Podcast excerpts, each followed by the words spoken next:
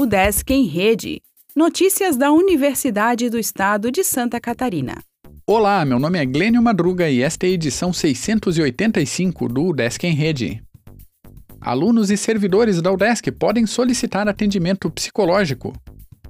Estudantes, professores e técnicos da universidade podem solicitar atendimento psicológico remoto gratuito, oferecido pela Secretaria de Assuntos Estudantis, Ações Afirmativas e Diversidades. O serviço é prestado por profissionais da área contratados pela instituição por edital. As sessões serão realizadas por videochamada. Acadêmicos, docentes e técnicos interessados devem solicitar agendamento no centro ao qual estão vinculados, junto ao setor ou servidor designado como responsável. Os contatos podem ser obtidos com a SAI e na divulgação feita no site dos centros. O serviço conta com uma limitação de vagas e de sessões por pessoa, uma vez que o total de atendimentos contratados para 2022 pela UDESC foi distribuído entre os 12 centros, de acordo com o número de estudantes matriculados e de servidores vinculados, critério também usado no caso da reitoria.